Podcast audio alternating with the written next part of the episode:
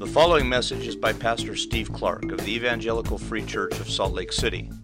More information is available at our website, w w w dot s l c e v free dot org.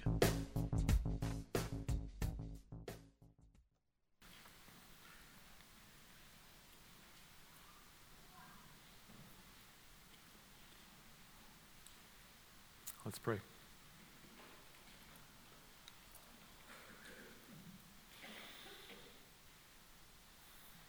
Father, we're thankful for the opportunity to come into your presence and be taught by you.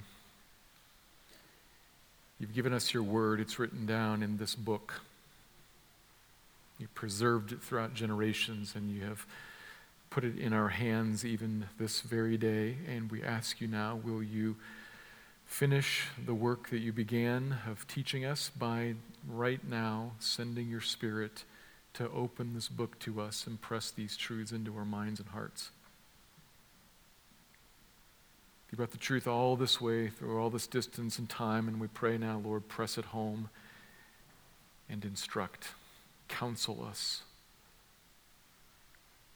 Do so in great power. Show your might to counsel us. You're faithful to do that always. You do it and do that for the sake of peace, peace between us and you, peace in our own hearts, peace with us and the world here. Bring your kingdom of righteousness and justice. Do that right now. Teach, please. That's what we look to you for, and we say thank you. In Christ's name we pray. Amen.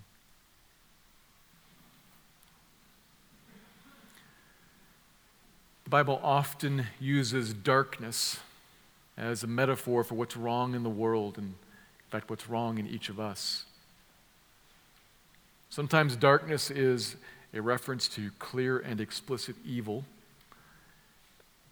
but at other times, probably most of the time, it's, it's more about sin-induced ignorance or confusion or a lack of understanding or a futility in life or some sort of an emptiness and a hopelessness. It's just nothing goes right, nothing works, everything's broken. That's a spectrum of, of problem there, and across that whole spectrum, it's darkness. It comes in lots of different shades. But it's here. In fact, it's everywhere, and a lot of the times, we mostly just try to turn the channel and avoid it. Tune it out, not listen, not look. But it comes at us, and we're forced to deal with it. And then if we're forced to deal with it, kind of how we deal with it is we don't. We get crushed by it. Or we redouble our efforts and try really, really, really hard to put out the darkness. But the Bible is clear that the world remains largely still trapped in it. And sometimes we hear some things like we just heard this morning, and if you delve into what Pastor Bryant was talking about and you see sixty-five thousand people in a camp in a flood zone who haven't eaten in a month or have eaten just a little bit, just enough to just barely stay alive, you think, oh my. And then if you move north of there to a country being bombarded, and the reason they're collecting generators and sleeping bags is that they're looking at a Ukrainian winter without heat. And you think, oh my, darkness. It's out there, but it's also right here, here. The Bible's clear about that. And we can't fix it. You know, one, one of the, the, the hard things about what we heard earlier is we can't send enough money to a camp in the middle of Africa to feed all those people. So we have to pray because we can't fix that. We can't stop this war. We can't, we can't fix it. Only Jesus can. Only Jesus brings light. This Jesus, the one that we've been seeing so far in this Gospel of Matthew, not the Jesus of the world, the Jesus of different religions, imaginations, the Jesus of Matthew. This one who is fully God, the second person of the one triune God. That's the only Jesus there is, the only God there is. And that one who became man, the Son of God. We've been looking at him through Matthew so far. That one is the light, and he stepped into a world that was dark without him to shine, to begin to shine. Like, like at a sunrise, there, there's still, when the sun rises, the sun's up, you see, but there's still plenty of shadow all over the place. He has come, he has begun to shine, and therefore it is possible to escape the control of darkness and live in the light, even amidst the darkness. That's what we're going to be considering today in Matthew four, verses twelve to seventeen. So I'm going to read the passage, make a couple of comments about some of the details, and then draw out three larger observations. So this is Matthew chapter four, beginning in verse twelve. Now when he heard that John had been arrested, he withdrew into Galilee. And leaving Nazareth, he went and lived in Capernaum by the sea in the territory of Zebulun and Naphtali, so that what was spoken by the prophet Isaiah might be fulfilled. The land of Zebulun and the land of Naphtali, the way of the sea, beyond the Jordan, Galilee of the Gentiles. The people dwelling in darkness have seen a great light, and for those dwelling in the region and shadow of death, on them a light has dawned. From that time, Jesus began to preach, saying, "Repent, for the kingdom of heaven is at hand." Matthew four. So verse twelve mentions the arrest of John the Baptist, and we can read more about that elsewhere. It's discussed elsewhere. But Matthew just skips all that, and in fact skips all the time that Jesus spent there ministering in Judea after the events we've already seen, because he wants to start his account of the ministry of Jesus in Galilee. And if you kind of mentally fast forward to the end of the book, Matthew twenty-eight, he also wants to end his account of the ministry of Jesus in Galilee. He wants to start and end in Galilee of the Gentiles. Straddling the lands that were allotted way back to the tribes of Naphtali and Zebulun, Galilee was a rather small region lying in the north of Israel. It was, on the, it was to the north of Samaria, which is a larger region, which itself was to the north of Judea, where Jerusalem is. So Galilee is kind of up there, right in the border, northern edge of the land. And Phoenicia was to the west, towards the Mediterranean. Syria, foreign land, was to the north. And the Jordan River formed its east, the edge, the eastern edge. So, located where it was, Galilee was separated from Jerusalem, the kind of the religious seat of the land where the temple was, and conversely, it was very exposed to lots of foreign travel, lots of foreign commerce, lots of foreign culture. So Galilee was very well populated, it was economically robust, and it was very mixed. Certainly there were Jewish people present there. Certainly there were Jewish people, at least in their bloodlines. And certainly there were a lot of Gentiles and a lot of Gentile influence. It was called Galilee of the Gentiles for centuries because of that. Nazareth was here in Galilee, out in the sticks, you recall. That's where Joseph and Mary took baby Jesus, you know, took little Jesus up there to out in the middle of nowhere. We talked about that already. But here in verse thirteen, coming back to Galilee, Jesus will no longer call Nazareth home. He moves to Capernaum by the sea, that is the Sea of Galilee. And no one knows for certain how large Capernaum was. Best guess puts it at kind of a modest ten thousand people. That's where he went. And as verse seventeen concludes this section, from that time on, he began to preach. So pointing out, from that time on, so it started here and it continues, he began to preach. So a new day dawns here. Something starts, the ministry of Jesus. But before the light of dawn, there is darkness. And that's what takes us to our first observation. Now, as we deal with this first observation, let me say at the front end of this that I'm not trying to be unnecessarily bleak. Unnecessarily bleak. I, I am, I can be cast that way because I am kind of a pessimist, and people sometimes assume that when I start talking like this, well, that's just Steve coming out.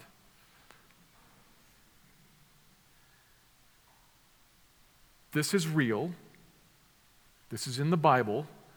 There is a second point that follows. Unnecessarily bleak. But light only matters if there's darkness. Light only matters if there's darkness. And the first observation, the human predicament, without the Lord we live in darkness, under looming death. Without the Lord, this is the human predicament. We live in darkness under looming death. Jesus went to Galilee and to Capernaum by the sea, knowing exactly what he was doing and doing it on purpose, so that, the text says, so that what Isaiah said would be fulfilled. Jesus is initiating something predicted long ago by the prophet Isaiah in Isaiah chapter nine about God's anointed, appointed, messianic Savior King. And he's very deliberately trying to say, that is me. That back there, me. And so, verse fifteen, the, the prophecy from Isaiah, he goes to that place. And verse sixteen, he's about to do what verse sixteen is about. He's going, he's going to do what Isaiah said in the place Isaiah said it was going to happen. So he's being very deliberate here. But before we look at, at those verses particularly that come from Isaiah nine, we need to grasp the whole context of this quote, and that matters. We mention this a lot. In the New Testament, very often there are Old Testament quotes. We've seen a bunch of them already. Matthew's, this is Matthew's M O. He quotes something from the Old Testament, and when those quotes come in, they are meant to bring the whole context of the line or the words quoted. Brings the whole thing. Like if I were to say to you, fourscore and seven years ago, a bunch of stuff came to your mind there. You thought of the Gettysburg Address, hopefully. The Gettysburg Address. Abraham Lincoln gave the Gettysburg Address. Maybe you thought of Abraham Lincoln. You thought of the Battle of Gettysburg, the Civil War.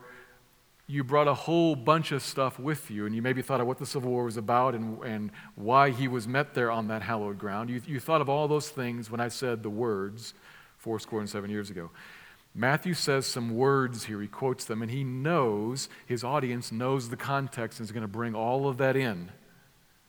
So we need to bring all of that context in. So first, let's check what's the context of this? And you know what? We've actually already checked the context of this because Matthew's already dipped us into Isaiah seven, eight, and nine. There, there's a thing going on here in Isaiah seven, eight, and nine. And we've already been there when we were in Matthew one with the mention of Emmanuel. Recall that from some weeks back.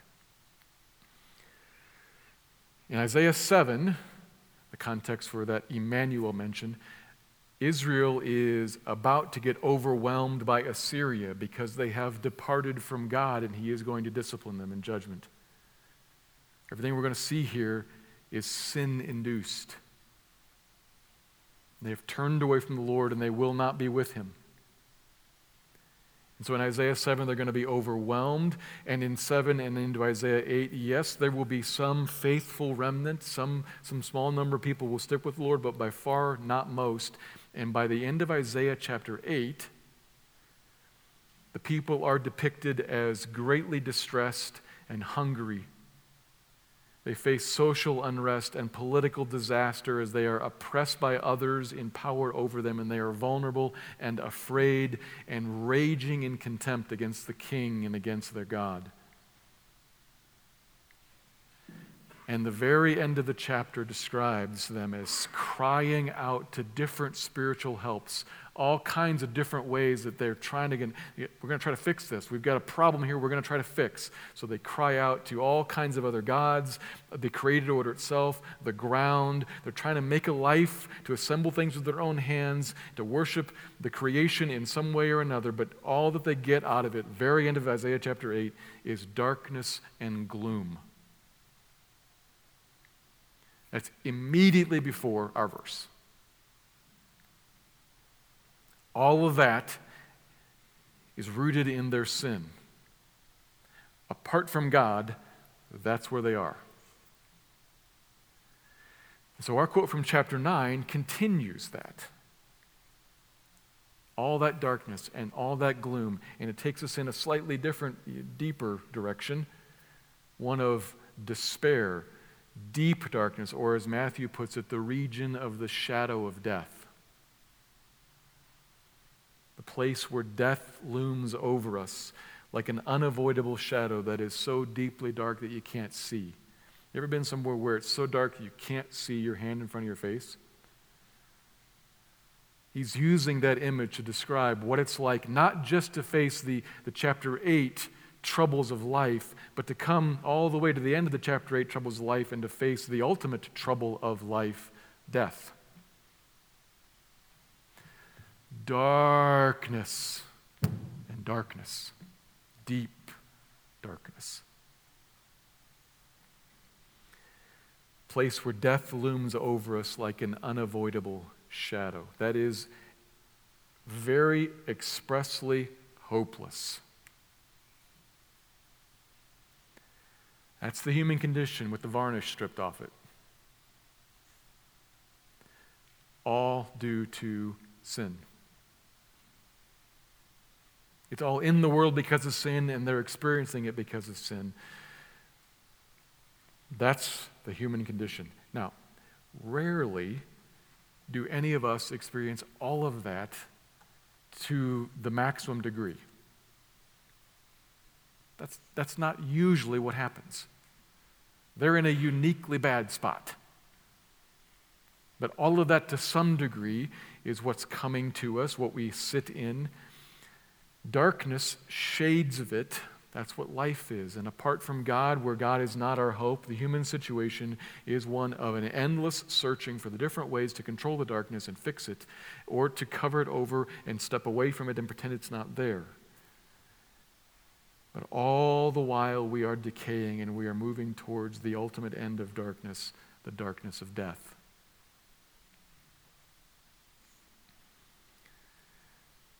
That's where we're going, decay and dust. I read, a, I read a really interesting devotional book this week. Somebody sent it to me in the mail, and I read this. And the first devotional was about dust.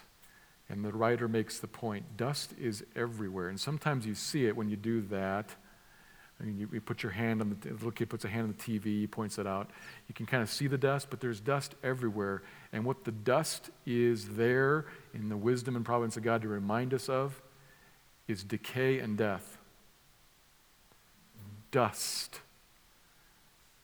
Dust outside is the decay and death of the nature order, and dust in the house is your skin cells. There's darkness there in the dust. Every one of us is headed there. All the loved ones that you treasure are headed there. The hopes you had with them, they're headed there. The joys of life are running through our fingers like sand. And all this time, we're pretending that we don't know, that the money's going to run out, that we're going to forget our names. Someone else is going to attend to our physical needs, and then we're going to go into the grave. We're pretending we don't know that. We're pretending we can control all that, pretending we can we can hold it at, at, at bay. That's the human condition, though, and that is dark.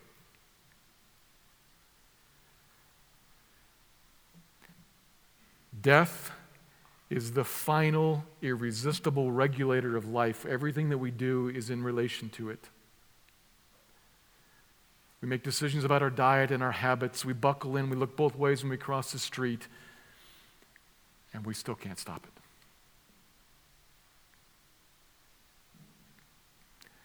That's not just chapter eight of Isaiah, that's chapter nine of Isaiah, the deep darkness of death, and it governs us apart from God. If there was no but God coming up in this, that would be a terrible message. There is a second point coming up. But that's reality. And from time to time, someone will push back on that and, and as I said, maybe say that, you know, that's, that's your personality coming through, or I don't worry about death, I just it's viewed as a part of life, and I try to look on the bright side of things, and walk on the sunny side of the street, and be, you know, don't worry, be happy.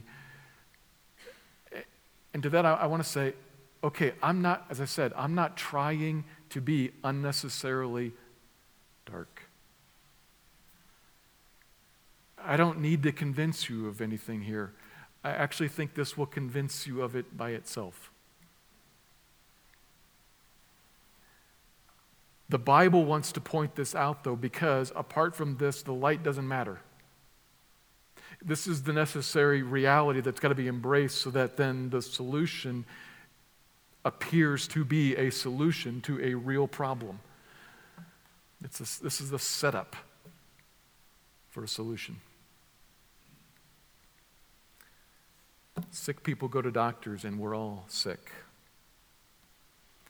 We can't fix it ourselves. We need help to come from outside of us to come to us, and that's what the second point is about. Bless God. Apart from Him, we live in darkness under looming death, but God. Here's the second observation. Jesus' kingdom has come as light dawning in our darkness.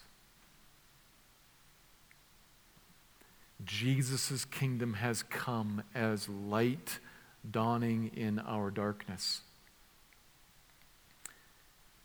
As we saw, the two verses that are quoted here are coming from Isaiah, the beginning of Isaiah nine. Closely aligns with what's come before, but it's, it's from Isaiah nine. The people dwelling in darkness, oh, but here's a flip, have seen a great light. Those dwelling in the region of the shadow of death, on them a light has dawned. There's a positive turn there, which, which of course we're going to unpack here. But before we do, let's just be really clear and thankful about where the positive turn comes from. Who caused this and what it means for us? The, the analogy here is obvious. I mean, you can see the analogy. The, the sun rising, it kind of breaks into the, the darkness. At first, you just see it's just kind of a little bit brighter, and you can see a little bit. But then usually at some point, the sun will break over a tree line or over a, a, a crest of a hill, and then it's so bright you can't look at it. A bright light dawns on you. But as that happens, there's still shadows all around, sure, but the bright light has dawned, and none of that was caused or influenced by any of us. It changes how we live for the good, but we didn't make any of that happen. It happened to us. So this analogy is crystal clear. Jesus is the light. What His ministry is, is the light. But before we get into that, we have to just say, thank God for God's grace that sent light. Because the first point is terrible. But God in grace, God in grace sent light. So what we're now going to be exploring here is what God has done kindly in this darkness. He's sent in light. How we respond to it is going to be the third point. Jesus moved to Galilee, to the region by the sea. Just to make this point, I'm that one. It's obviously baked into the analogy here. But once we've seen the analogy, darkness and light, we kind of have to leave the analogy and say, what exactly does that mean? I get dark, I get light, I get sunrise, I get shadows, I get I get the metaphor, but it would be helpful if God was specific, because all the stuff that I just talked about being darkness, if God's not specific, we might latch on to some answer to some of that. If darkness is famine in a camp in Africa, period, then maybe Jesus provides food. That's what's good about him. He feeds people. See what I'm saying there? If God does not define for us what does the light mean, then we're kind of left to our own definitions, and we might get misled. We might focus on Jesus as provider of food, physically. There's more going on than that. So does God actually step us out of the metaphor and explain what he means by light and darkness? Yes, he does in Isaiah chapter nine. So if you haven't yet, it might be helpful if you flip to Isaiah nine to look at it.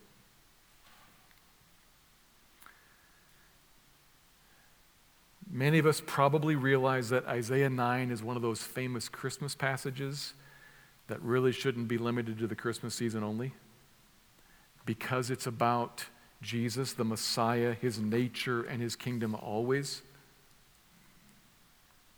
This is the light that shines into the darkness. So looking at Isaiah chapter nine now, and one and two is the reference to our, is the connection to our passage. We're going to move on past that, verse three, Isaiah nine three.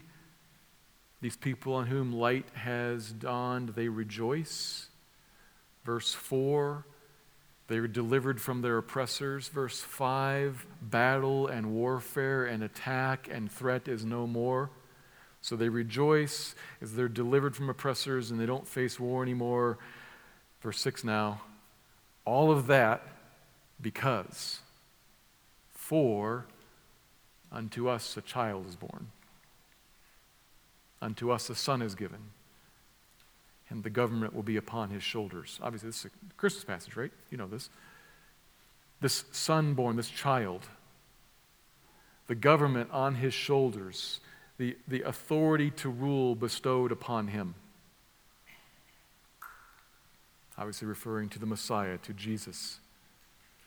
He's given the right to reign, this one who is called, and you can almost hear the refrain of Handel's Messiah here, right? As he kind of like jumps through the next four descriptors. Wonderful Counselor. You've heard that. The key is in the modifiers, not the nouns.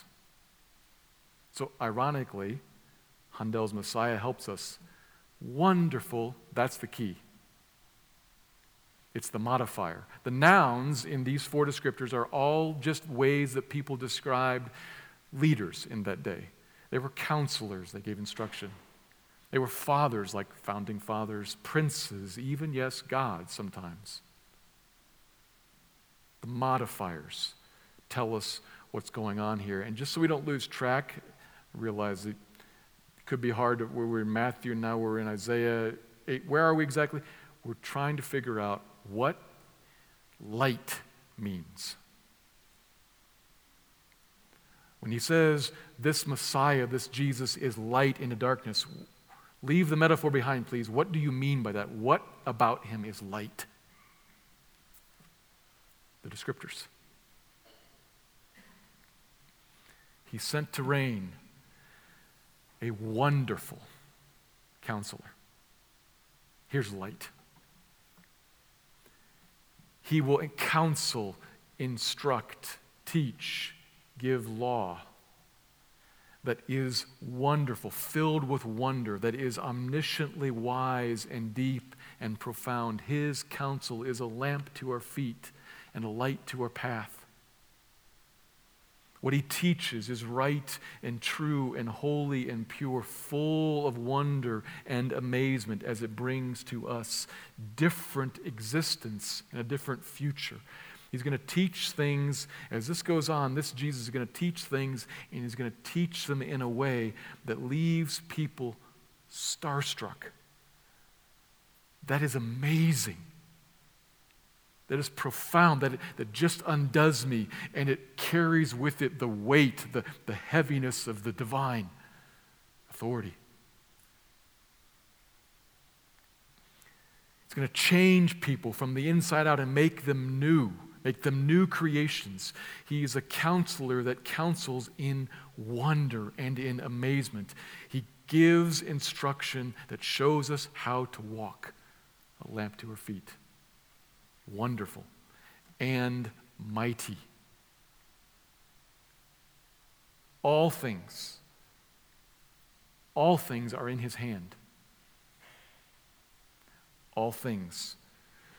The power in this ruler. Jesus is going to do things, raise the dead, cast out demons, heal countless diseases, calm storms, walk on water, not just to impress us with the show, not just to make us like amazed, but to show us something, that everything here in the spiritual realm and everything here in the, in the physical realm is controlled by him, gathered together by him to execute his purposes. He providentially reigns through all things in might.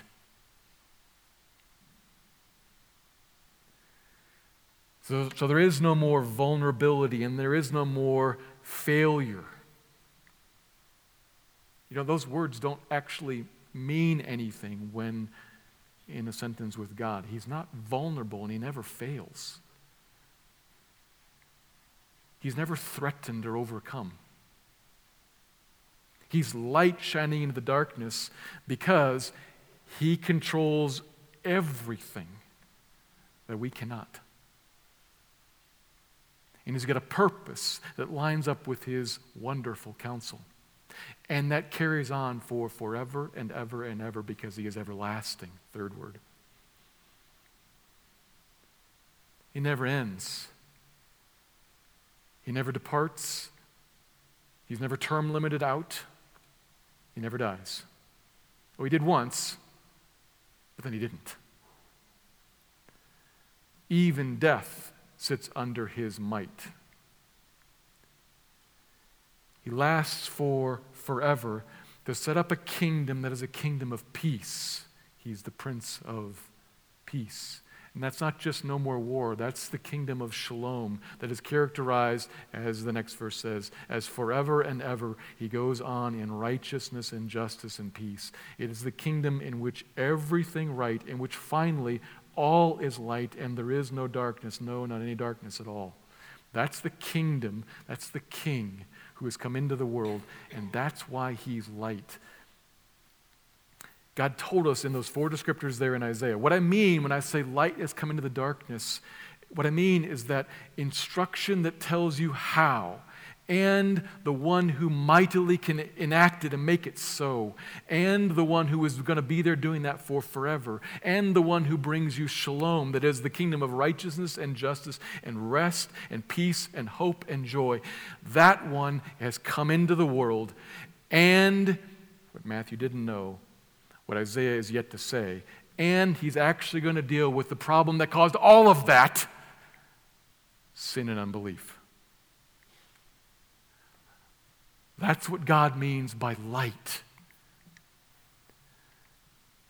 That's what God graciously delivered to us. A child, a son, with the government on his shoulders that is wise and true and mighty and everlasting. Shalom. That's the answer to darkness. And that's come. From that point on, like sunlight dawning, yeah, there's still shadows for sure. Still shadows for sure. The world is still, in a lot of ways, gripped by darkness, but there's light in it. There's that kingdom in it. There's that king in it. Because God graciously sent him.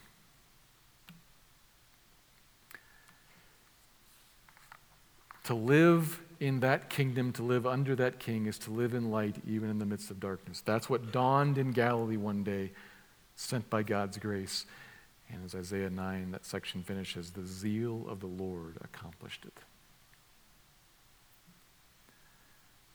There's bad news and then there's good news. But the third point says, how we respond is actually critical. Critical. There's bad news and there's good news. But, thirdly, the required response. We step into Jesus' kingdom of light by faith-based repentance. We step into Jesus' kingdom of light by faith-based repentance. In back in Matthew, verse seventeen, he leaves off quoting Isaiah, and he comes around to give us the first taste of Jesus' ministry as the dawn begins. And Jesus preaches something that's extremely helpful, because without this we might think that it's applicable to everybody, that it's when the sun rises, everybody who can see it sees it. That's not the case, actually, with this S O N. There's a response. One time, and then as I'm going to say at the very end, kind of our ongoing response. And this response, this call from Jesus, sounds exactly like John the Baptist, actually. Same words. Jesus began to preach, repent, for the kingdom of heaven is at hand, in chapter three, verse two. That's what John said. The, the phrasing is the same. The timing is a little different because the urgency is ramped up. Jesus was coming, as John spoke it, and now Jesus is here preaching the same thing. Here's the kingdom, so we must repent. And as we discussed before, repent, what that word means, its core, it's about turning. It's about turning from one thing to something else. That's what repenting is, turning from one thing to another. And in this case, biblical repentance is a whole person turning from sin, from sin to trusting in Christ, trusting in Christ and what he did rather than what I do and what I might do, his rule rather than my own wisdom. That's biblical repentance, and here's a key point. We discussed this more when we, we talked about what John the Baptist was saying. Key point, biblical repentance is a whole person turning from sin to righteousness, and it is faith created. Faith created turning. It always comes from faith. So, in other words, hear this, because in a second I'm going to call you to repent. Here's what I mean by that. In terms of this passage, a person hears, darkness is real, and darkness is all around me, and darkness is in this world, and darkness is actually a threat to me, and darkness is actually even sometimes in me.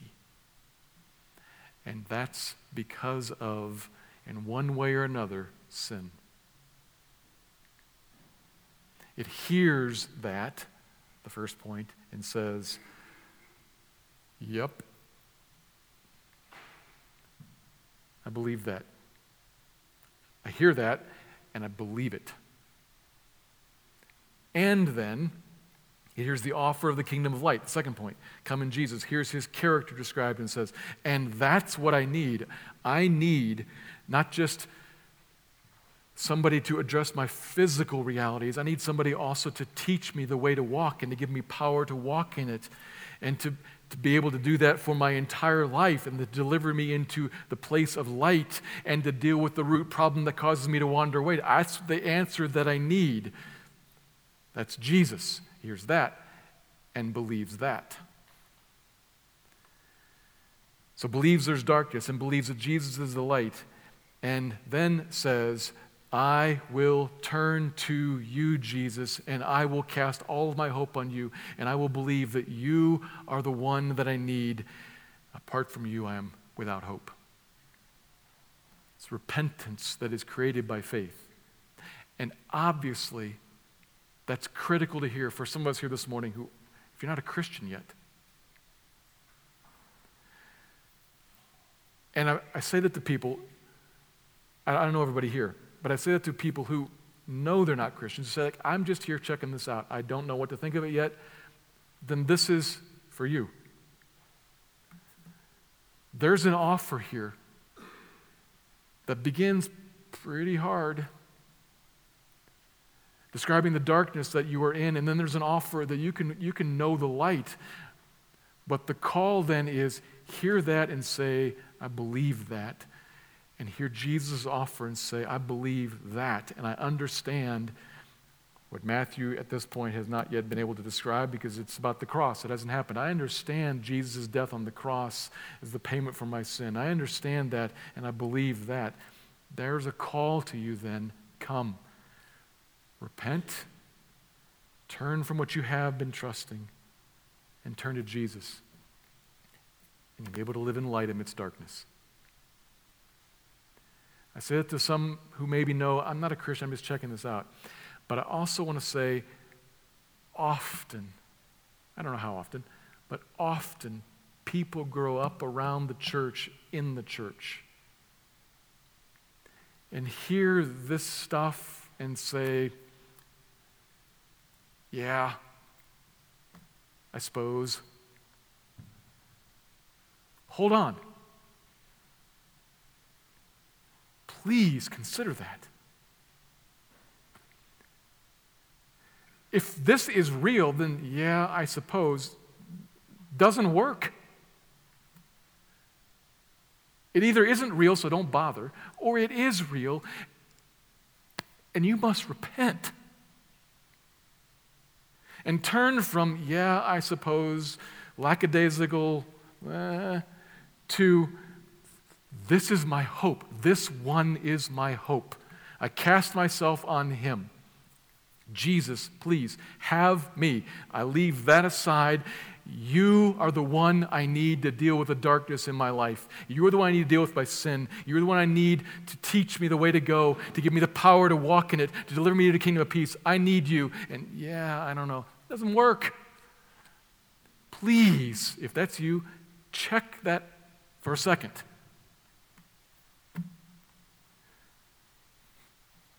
One of the One of the great burdens that I have, this is a little aside here, one of the great burdens that I have as a pastor of a church that teaches the Bible is that it's sort of like inoculating people against the Bible. Because you hear this so often, you stopped listening a decade ago. When you were in third grade, you're, you're now in high school and you haven't been listening for ten years. Or you've gone away to college.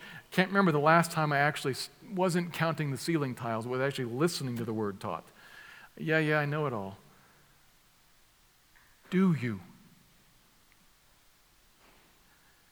And I'm not at all in any way trying to be with you. I'm trying to plead with you. This is something that I'm concerned about, particularly for young people. You're going into a world that's dark and getting crazy dark by the moment. Repent. Cast your hope in your life on Jesus. So maybe you know you're not a Christian, you're thinking about this. Maybe as you think about it, you need to think about it. But probably ninety-five, ninety-eight, ninety-nine percent of us, I, I don't know, but most of us here for sure, you know you're a Christian and you believe this wholeheartedly. Amen. Repent. I said this back when we talked in chapter three about John the Baptist. I think it was Martin Luther that said, all of the Christian life is repenting. We are repenters. Because repenting, to turn from ourselves to Jesus, is is not just what we do once and then we're done. It's what we do all the time because our hearts are prone to wander, prone to leave the one we love. Come back. That's how you walk in the light now as a Christian today and this afternoon, this evening, tomorrow, by repenting and coming back. Not to become a Christian, but because you are a Christian. You hear this and you say, yes, that's true. Lord, I have wandered. I want to come back. I don't want to dabble in the darkness. I need your light. Please instruct me. Please show me the way to walk and give me your powerful hand in me and on me and over me to lead me in that path and bring me to peace and righteousness and justice. Repent. Hear this, believe it. Hear his offer, believe it, and turn to him. That faith-created repentance is the daily key to the Christian's fellowship with God by the Spirit. Walking in and enjoying the light now amidst the world that's still, in a lot of ways, stuck in shadows. So, wherever you are, just checking it out, been around this for a long time and not thinking about it, fervently committed. Wherever you are, do you need to repent?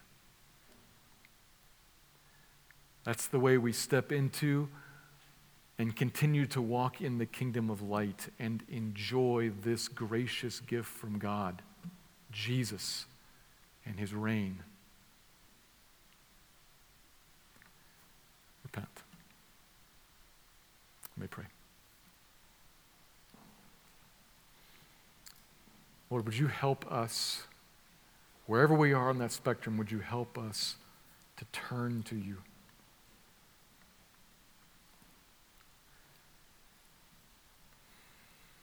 Would you speak and convince people